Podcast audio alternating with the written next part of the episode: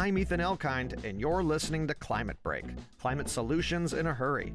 Today's proposal, diverting excess river water to underground aquifers, both to protect against mega floods and to store water for times of drought.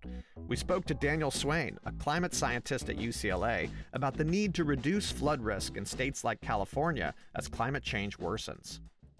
So in work we published this past summer, we found that between about twenty twenty and twenty sixty, California is more likely than not to see a flood event much larger than anything we've experienced uh, in modern history. Climate change has already doubled the likelihood of a severe flood event of that magnitude. According to Doctor Swain, investing in natural interventions like floodplain restoration and storing excess river water in underground aquifers can reduce flood risk while providing environmental and drought resilience benefits.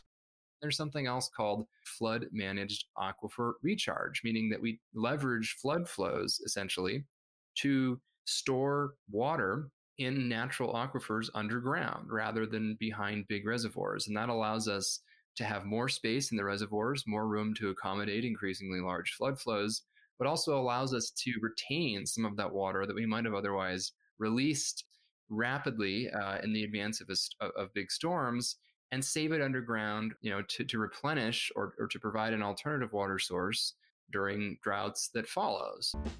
To learn more about strategies to reduce flood risk in the era of climate change, visit climate break dot org.